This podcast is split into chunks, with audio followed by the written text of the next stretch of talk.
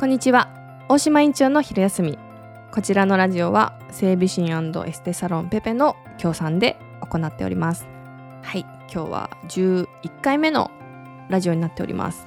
昼休みということなのでいつも喋らないお話をしたりプライベートなお話をしたりあの少しハマってる情報とかあの体のワンポイントケアとか、まあ、アドバイスとかもあのこちらで一緒にお話できたらなと思っております。はい。今日はですね脱線する回ですよ。はい。あのあんまりいい話しないんです。脱線する。でも脱線する話結構あの評判いいんですよ。なんだろうな。好感度が上がるのかな。逆に。あの上がるみたいで。あの体のいい情報いいいい情報っていうかですね。あのこれいいなって思うお話よりかはなんかその私のちょっと雑談みたいなやつの方があのなんかメッセージとかですね 直接あの会った時に「あれよかったよ」とか いただくこと多いんですけどもまああのそんな雑談もですね楽しんで聞いていただけたらすごくですね私は励みになります。はい。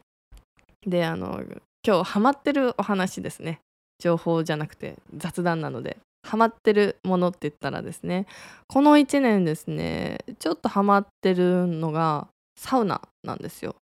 で私前までサウナすっごい苦手だったんですよ。もう苦しい。であんまりこう何ですか？12分時計みたいなのがあると思うんですけどもなんかああいうのも12分とか待ってられないと思ってあんな狭い中でじっとなんかテレビというかですねあのみんなこうじっとしてるじゃないですか。もうなんかちょっと耐えられないなと思ってたんですけどもなんかその1回入ったらですねそこがなんかこう快感になってちょっとハマっちゃってですねなんかそこからあサウナっていいなって思うようになったんですよ。でそのサウナっていいなって思ったきっかけがですねまあちょっと汗かきたいなというかむくみ取りたいなとか体の冷えもう少しちょっと代謝上げたいなと思ってサウナあの温泉に必ずあると思うんですけども入ったんですよね。でその後たまたま、えーと、キンキンの水風呂に入ったんですよ。であのその水風呂から上がった後のあの爽快感ですねあの俗に言う最近よくあのねありますけど「整う」ってやつですねあのそのやっぱ爽快感がですねやっぱやみつきになって1回ワンセットじゃなくてまあ2セットぐらいいけるといいんですね。で3セットはまあもちろん体調に合わせて3セットまですると割とすごい思ったより体が疲れちゃったりするので、まあ、そこはその体調に合わせてねやった方が絶対いいんですけどもそのサウナまあ12分ですね。私12分ぐらい入るので12分入ってからの水風呂っていうのがもう抜群に気持ちいい。はい。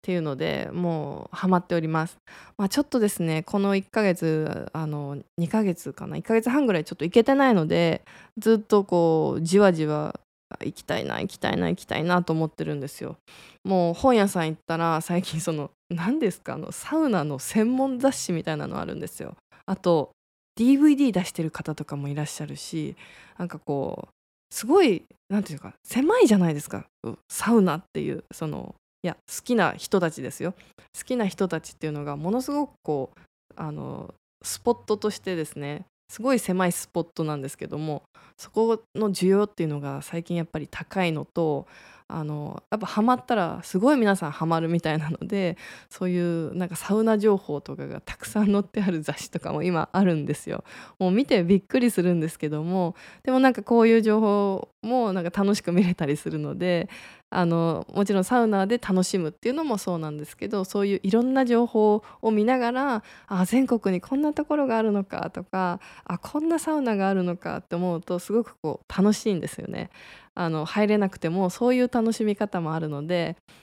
なんか私は最近ですねすごくこうサウナにあのハマってハマってるというかですねあの、まあ、好きでよくこうあの入ったりとかこう情報を見たりとかもするんですけども、まあ、その「整う」っていうのが自律神経が整うんですねその「整う」ってそのセロトニンって言って幸せホルモンが出るんですけども水風呂派と外気浴派の人がいらっしゃると思うんですよ。まあ水風呂入ってスーッとこうねセロトニン出す方かあとは外気浴って言ってサウナから外にこう行ってあの椅子があるじゃないですかあのあそこに座ってこうじっくりこうあの整うのを待つというかねそういう方もいらっしゃるんですけど私は水派です。はい、でサウナのデメリットがあるんですよこれが。はい、デメリットが、まあ、やりすぎたら脱水を起こす。で私1回あるんですよやりすぎて次の日頭痛だったんですけどああこれやりすぎて脱水になっちゃったなと思って OS1 をずっと飲んでました。はい、まあでもあの半日も経たないうちに全然治るのでいいんですけど何事もこう頑張りすぎとかねあのやりすぎは良くないのであの水分足りてたと思ってたんですよね。結構お水飲みながら入るんですけどでも思った以上にそうやってその体からバッとこうあの汗が出たりとかその終わった後も血流が良くなってる状態なのであのねその気づかないところで汗が出たりとか尿としておしっことして排出がすごくあったりとかするのでまああのいつも以上にしっかり水分を取ってあげるっていうのが大事ですね。でデメリットってそれだけじゃなくて 髪の毛が傷む。はいあのサウナって90度ぐらいの多分高温だと思うんですよ85度以上は絶対あると思うのでなんかそのやっぱりあの高温の環境下でなおかつあのミストサウナじゃないなくて普通のですよ。スタンダードなやつはあれってめちゃめちゃ乾燥してるんですよ。湿度とかがやっぱりそんなにこうあの高い方じゃないのとあとあの何ですか？あの熱を発生させるやつですよ。なんかロウリュみたいなところもありますけど普通にこうあの機械みたいなところのやつとかも髪がめちゃめちゃ傷むんですよね。もう髪が乾燥するし傷むしパサつくしあとはこうカラーリングとかしてる方はカラーがすごいこう退色するんですよ。色落ちがするんですね。色持ちが悪くなっちゃったりするのでもう私が感じるデメリットっていうのは髪の毛が傷むっていうのがすごくあるのであの頭にタオルをしっかり巻いて髪を保護するかあとはえ、ー、とですね保護するだけでも本当にこう足りないっていう方はあのサウナ入る時ってお風呂入ってから体洗ってから入ると思うんですけどもなんか本当にこだわりたい方は髪の毛乾かした状態でサウナに入ってあげるとすごくいいらしいです。で髪の毛が傷む時って基本的には濡れてる時なんですよ。でその濡れたままこう放置するっていうのが一番良くないらしいのであの本当に気にしてる方ですよ。あのもうちょっとこだわって髪の毛ケアしてるっていう方は髪の毛乾かした状態で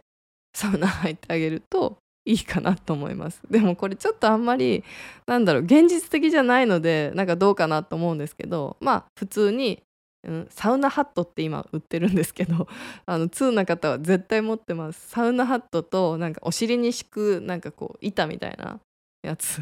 持ってますかね私はあのお尻に敷くやつは持ってるんですけどまだサウナハットはまだ手に入れてないんですねであのそういうですねあのサウナハットをかぶってこう髪の毛を守ってあの入るっていうのが、まあ、デメリットのこう解消方法かなと思ってます。あとまあ肌とかもねあの高温だったりするのでまあその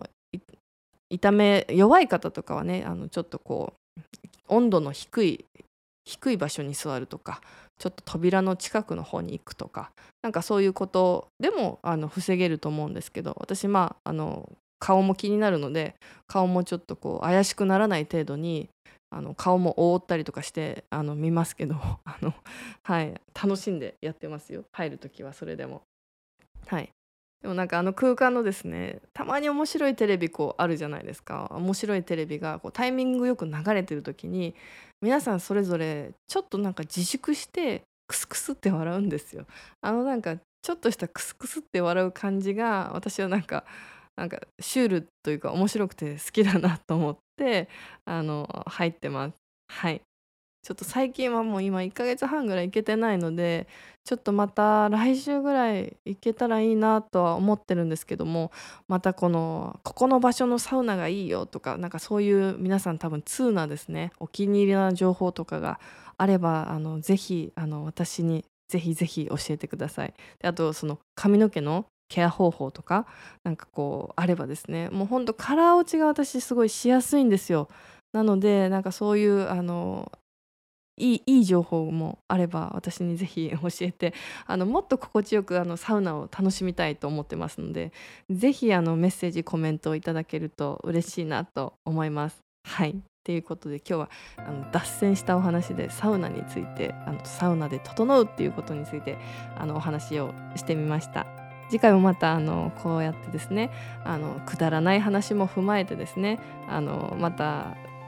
体の豆知識もちょっと真面目に話す場所もちょっとあのさじ加減でいい塩梅でですねやっていきたいと思ってますのでメッセージコメントご感想質問ありましたら何でもお待ちしております。はい